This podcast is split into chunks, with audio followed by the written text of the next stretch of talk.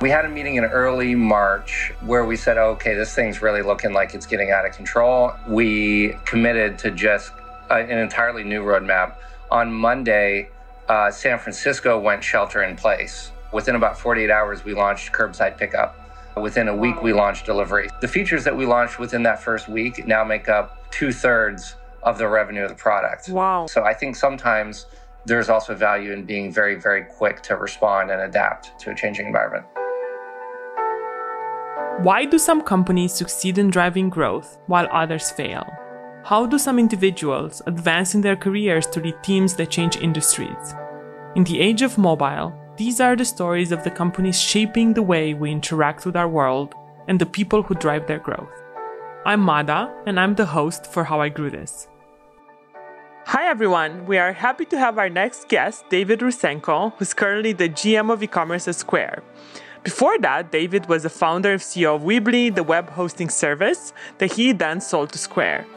David has been featured on Forbes 30 under 30, and I've been waiting for this a long time. Uh, the interesting thing about David is that I actually worked for a competitor when Weebly was getting off the ground. So, super excited for the conversation. Welcome to the show, David. Thanks for having me. So, you know, let's start with um, with where you are today and, and how things have been going. It's been a really crazy, I would say, like two and a half months. How are you doing through through all of this? How is Weebly and Square? How are they like kind of holding up as companies? Are you guys seeing growth? I mean, I think it's been eh, like a truly unprecedented time, and you don't say that lightly um, for everyone. Um, you know, a lot of hardship. I think you know, especially at, at Weebly Square, we've been on the front lines of seeing that um, and just doing everything that we can to help. So, um, you know, it was around, I think it was around kind of early to mid March when it became obvious that this was going to be like a very major thing and it was all going to happen very, very quickly. And around that time, we really accelerated a lot of functionality to help small local businesses cope. And so we made some really critical improvements and some critical launches around, you know, especially around local delivery, around curbside pickup, um, to really help everyone just completely shift their operations. And what we really saw was that I started Weebly a little over 10 years ago, you know, had been working for a decade to help people get online. And all of a sudden, overnight, you know, a uh, three year adoption cycle got shortened to three weeks you know, and everyone just had to be online. And so it, it, it, was a pretty crazy sprint for us, but I think you know, the team really rallied around you know, how, how do we help some of these, you know, small local businesses? How do we give them what they need to survive and, and to keep going? Can you talk about some of the initiatives you talked about, curbside pickup? How how did you guys even like think about doing that? How did you you know launch it?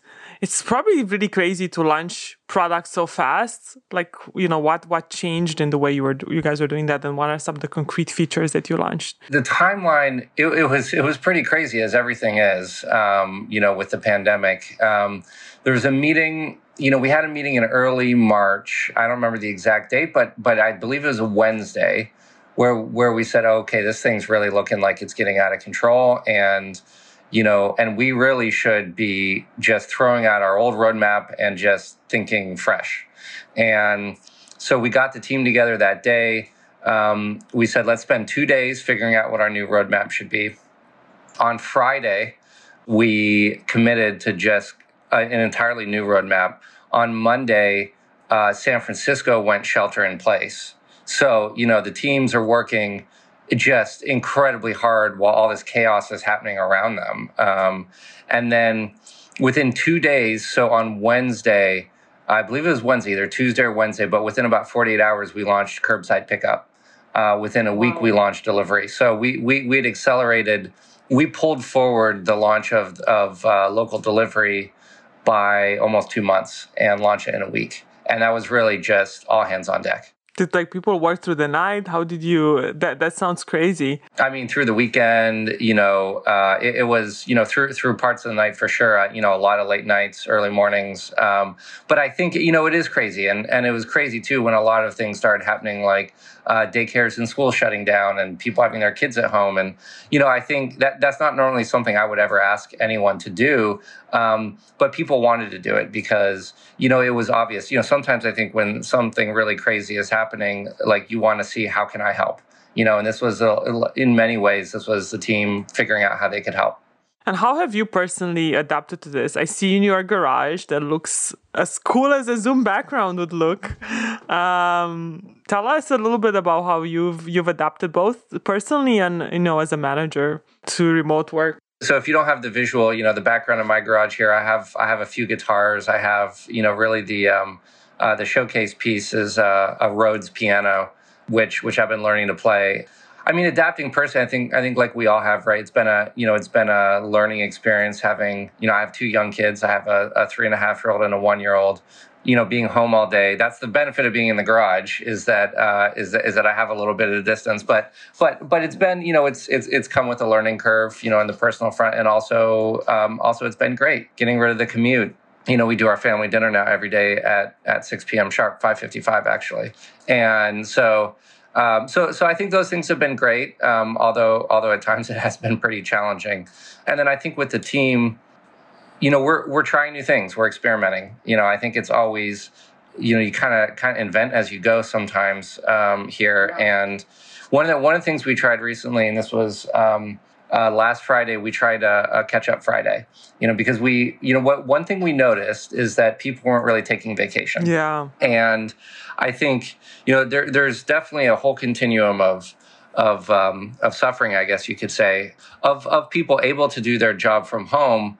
The you know certainly some of the people that have it the hardest um, in in that set is people with young children and who haven't been able to send them to preschools and daycares and such, but still have parents who need to work. And so and so we instituted, you know, we, we gave a day off to everyone that we wouldn't normally give off just to encourage people to take a little bit of time and, and recharge. And, and we also did this thing called a catch up Friday where it's just kind of flexible. But, you know, the idea is whatever in your life that you're, um, you know, maybe it's work, maybe it's even something in your personal life, maybe it's your taxes, but whatever you have that's hanging over your head right now, um, you know, we'll cancel all meetings. And this is a day that you can just kind of focus on um, just like burning through your to dos, whether it's professional or personal. Oh, I life. love that. That's such a good idea. We've also given a day off, and I think we're giving we're, we're thinking of doing this again this month. But we this the idea of a catch up Friday. Wow, that's uh, I'm gonna propose this in the exec meeting tomorrow. uh, that's that's really awesome. So let's go back to like your beginnings, and you you became an entrepreneur, and you have like a, I think a super interesting background. You were born in France, you grew up in Morocco, you came to the states for college. What do you think? Like, kind of, you know, when did you know you wanted to start a company? How did you like get to that point?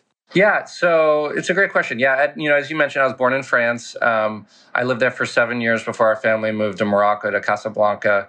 Uh, so went from Paris to Casablanca. Lived there for eleven years. Um, uh, my parents uh, were were educators. They started a school in Morocco, and I think I, you know, got a good bit of exposure to what being an entrepreneur was like through that. Um, moved when I was 18 um, to uh, back to the U.S. Um, my dad was from Pennsylvania. My mom was from Wisconsin. Went went to Penn State, and uh, around junior year, I had um, kind of as part of a class project, just kind of thought that I could I could write a web app to make building a website easier. Started that. Um, skipped out on school. Uh, a semester early, drove literally cross country to uh, San Francisco, and, and that was in January of 2007. And then just started working. You know, there's three of us. It was myself, Dan, and Chris. And we started working on Weebly, uh, just living and working 24 7 out of a two bedroom apartment in North Beach. And, you know, fast forward, uh, you know, 11 years later, uh, you know, we sold the Square. That, that was about two years ago and really the you know the mission ultimately has remained the same the entire time which is you know helping entrepreneurs succeed you know providing this economic empowerment for people to um, you know have the tools to have the ecosystem of uh, products to be able to help them start and grow whatever their dream business is um, and help them be successful with that the part i love about the story is that you started weebly and uh, I worked for a competitor also in North Beach, and I lived in North Beach. And every day I would walk to work. And I think you you know you guys were doing really well. You were definitely the leader in the space. And I was a product manager and I was trying to learn. And I would always go to your website. I remember walking to your office and I'm like, man, these guys really did it. If I start a company, I want to be more like them one day. And you know, it's such a uh, I, I always I've used the examples in the early days of Branch.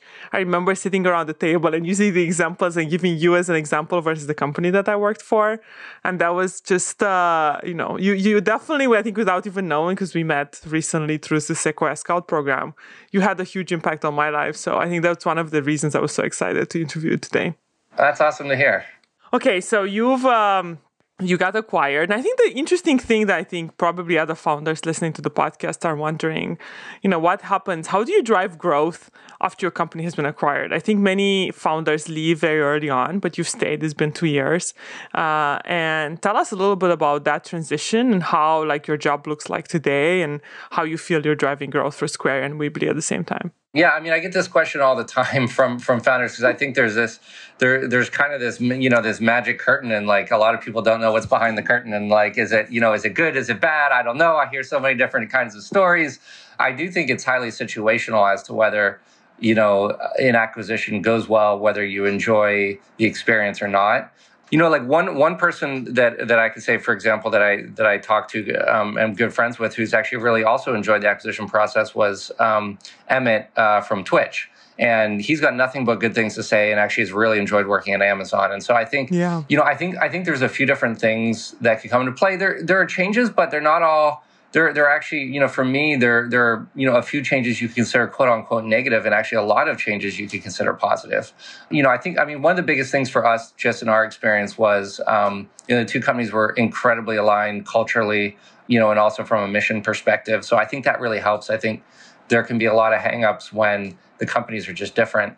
The products that we offered were very complementary. It was, I remember the, the day we announced the acquisition, we announced it to the team, we announced it to the press and there were literally no questions. Like, you know, we announced it to the team. They're like, "Yeah, that makes sense. Like, that's awesome. Like, we're excited." Like, we announced it to the press, and it's like, "Any questions?" Like, no, that just makes a lot of sense. Um, so I awesome. think I think that that certainly had something to do with it. You know, and and then otherwise, you know, I think I think it's a process. I, you know, I think one of the things that Square did really, really, really well is you know, for a while there was sort of the meme, meme floating around that you have to leave the company on its own. You know, you can't touch it, don't screw it up, just let them do their own thing. And you know, and and obviously that that had come from you know a lot of experience with acquisitions where the acquirer kind of you know suffocated and strangled the acquired company, and you know, to it it just kind of you know uh, really really made things go south really really quickly. And you know, I think Square did a really good job of being somewhere in the middle. So I think that you can go too far in extremes. If you just integrate on day one, you're going to get a lot of unhappiness. You're going to get a lot of friction. Um, you know, you could potentially suffocate the acquired company. Um, on the other hand, if you don't bring them in at all, then you end up with this kind of small island, you know, off yeah. the country, like off the coast of the mainland, and it can just be forgotten about and not incorporated in plans. And so I think, you know, what we did was we really planned, you know, we spent you know the first few months kind of intensively planning what the integration would look like in terms of especially in terms of the product. Yeah. And then we we we sort of you know integrate a little bit and then we kind of you know sh- slowly but surely kind of continue integration about six months after the acquisition. Um, everyone you know all offices had moved in and integrated. Um, and i think that was about the right time frame for it was not too fast not too slow but but it meant that you know we weren't just some group or team that was forgotten about. That's great and then, do you have any, you know, the my favorite part of the podcast is asking this question actually. Do you have any interesting growth stories? And I think it would be interesting to hear about things that like drove growth in the earlier days for Weebly uh, versus things that drove growth after the acquisition as you guys built integrations. I think um, if you have one or two stories, I think the audience would probably really enjoy. So the early growth story is kind of interesting. Um, I've, I've, I've done this talk at startup school and elsewhere where you can you can see the slides if you want if you want to do a good visual. If you google it you'll find it. But effectively you know it was about the first two years or so after right you know after starting Weebly that uh, that actually our adoption was bad. Like it wasn't good. Like our new users per day kind of all of our metrics were um, were very poor. And what happened was you would you know we got some press. It, it, it was kind of this exciting you know new idea. And we get some press but it would spike up and then it would come back down. And it would settle at a higher level which was good.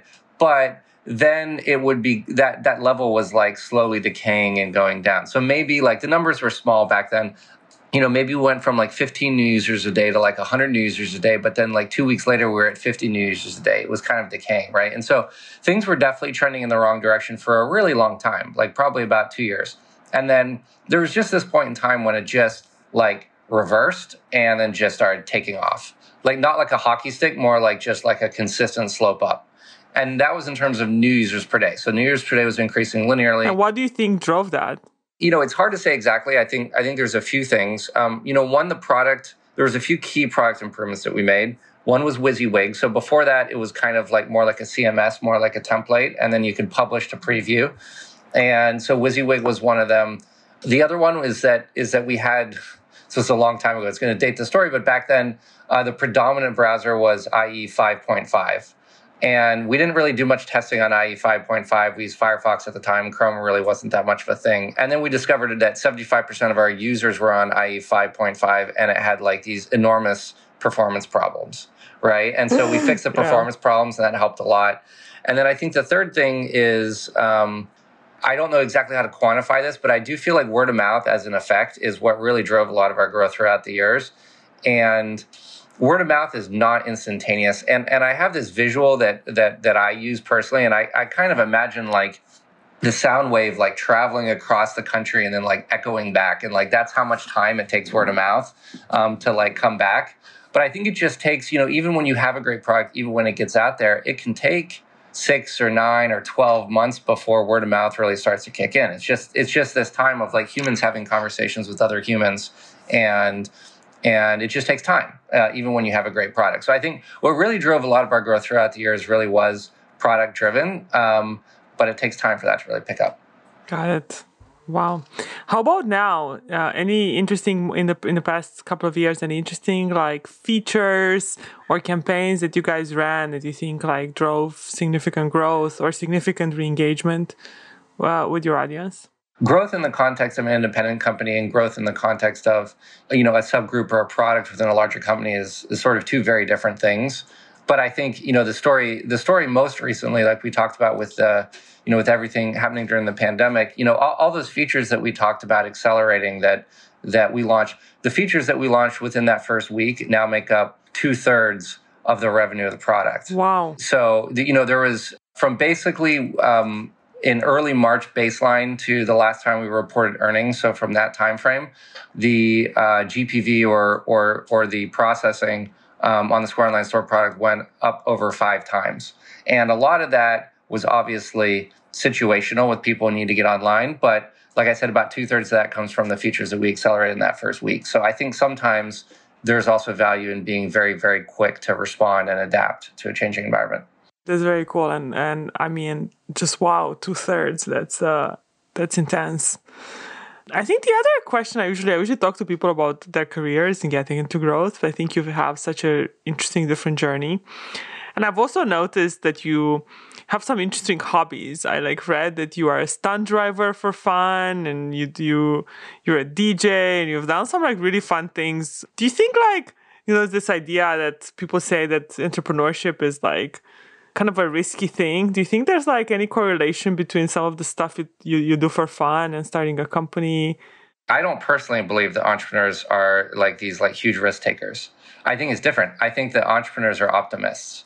And I think that entrepreneurs don't see the same risks that other people see. And so, you know, they look at the they look at the potential downside, they look at their chance of success, and they just evaluate those odds differently. And so I think, you know, kind of the key pieces I think, you know, that that that define a successful entrepreneur, it's sort of that it, it is that optimism, that that that sense to say I'm going to go do something when for a lot of other people it appears that this is like a foolish endeavor um, or like a low odds endeavor. Um, and then the other thing is is you know one of the main things that separates successful entrepreneurs from from the rest of the pack i think is just the persistence and perseverance to just keep going because progress is almost never made in in sort of like one discontinuous giant leap right? It is waking up every morning and deciding to continue working on something and you keep doing that and you keep doing that and you know and you put yourself in the position that you know sooner or later kind of luck turns in your favor and and you could kind of capitalize on that. So I, you know I, I again i don't actually think entrepreneurs are are are these like huge risk takers i think they just don't evaluate the risk the same way I think that's a really good point. Actually, I never thought about it this way because I'm I am the opposite of you. I do not do anything that's like risk. I I do not jump off of planes. I'm like a pretty, you know, I like to go outside the box, but in terms of my personal life, I'm very risk averse. And people always ask how I start a company, but I think the way you framed it is uh, is incredibly interesting. Well, it's interesting because throughout the company's life, sometimes, and especially as a company group, people would come to me and they say, "You're being really risk averse. Aren't you supposed to be an entrepreneur?" Yeah. And I was like, "No, I we were risk averse with how we decided to raise capital, with how we decided to spend, with how we, you know, at times we were very risk averse in making sure that we had enough buffer. And throughout throughout the decade of an independent company, actually, there were very many times that the company probably would have gone under if we hadn't had some amount of risk aversion. So." Um, so I think it's, it's it's just taking calculated risks. Yeah. When it comes to where you focus your energy to these days, how do you decide like what projects to focus on, uh, both as a company and, and and and you personally? Time optimization is is like this, uh, you know, ultimate pursuit that that that you'll never get to the the perfect answer. But you know, personally, for me. Um, I try to, and I never quite get there, but I always try to only have 50% of my time to be scheduled. Mm-hmm. And I try to have 50% of my time be unscheduled. The good news on that front is that it forces you to prioritize and make trade offs as to what you actually want to be involved in.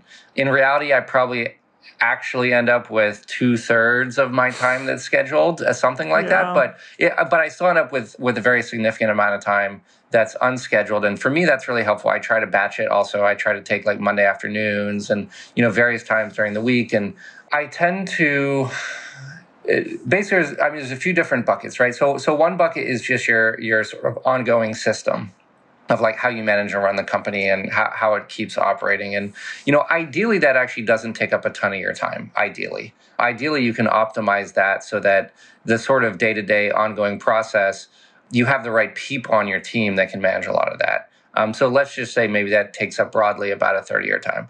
And then you know about a third of your time or more, sometimes 100% of your time at any given point is going to be taken up by whatever these sort of like big projects that only you can do are.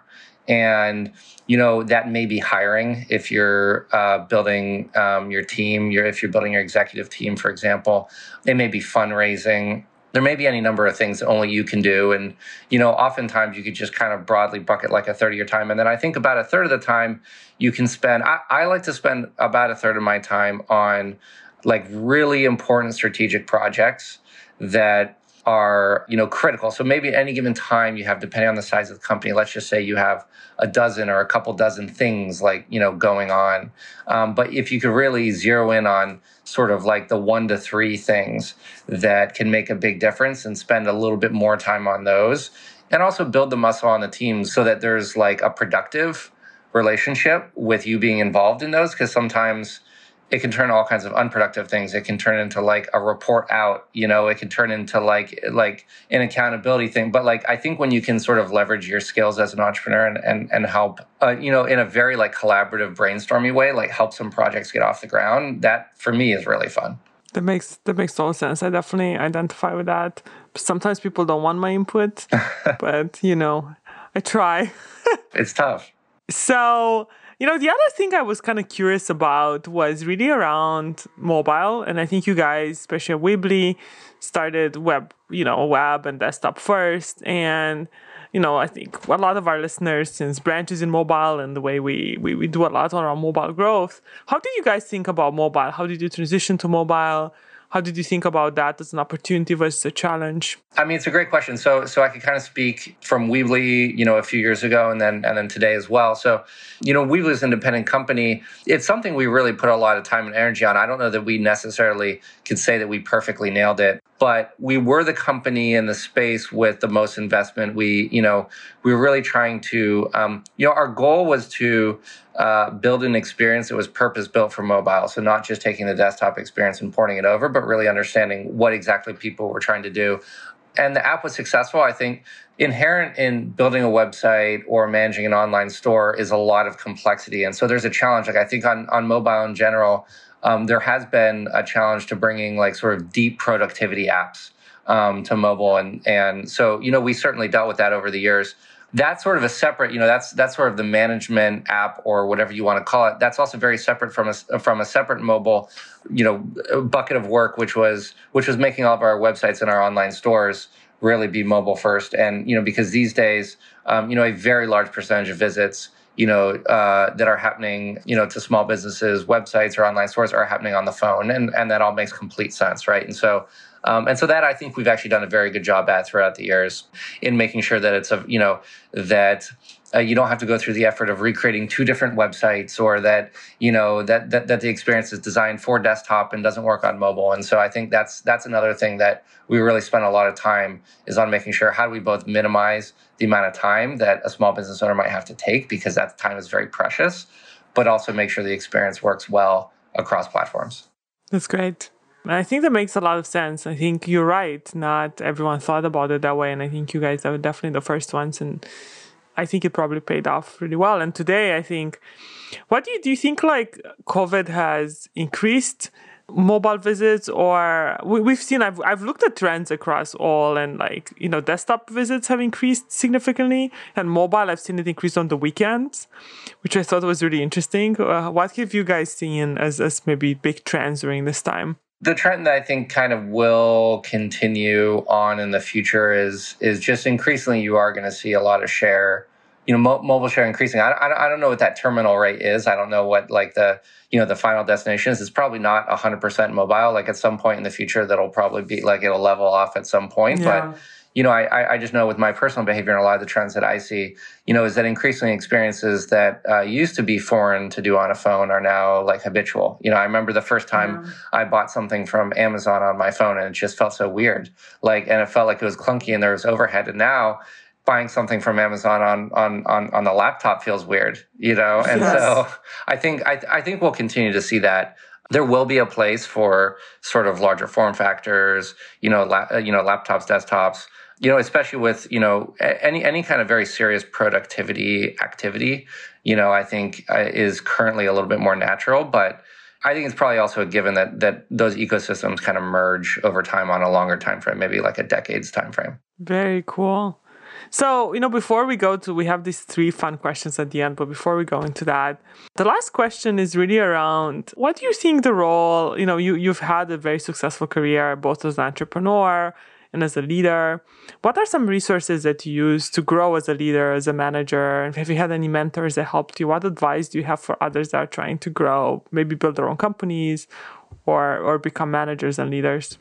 Once your company really gets product market fit and you and you see the results of that and you start seeing a lot of growth in the business you know the next main challenge is is growing the team and scaling the company. And i think a really you know a challenge very intertwined with that is is growing and scaling yourself.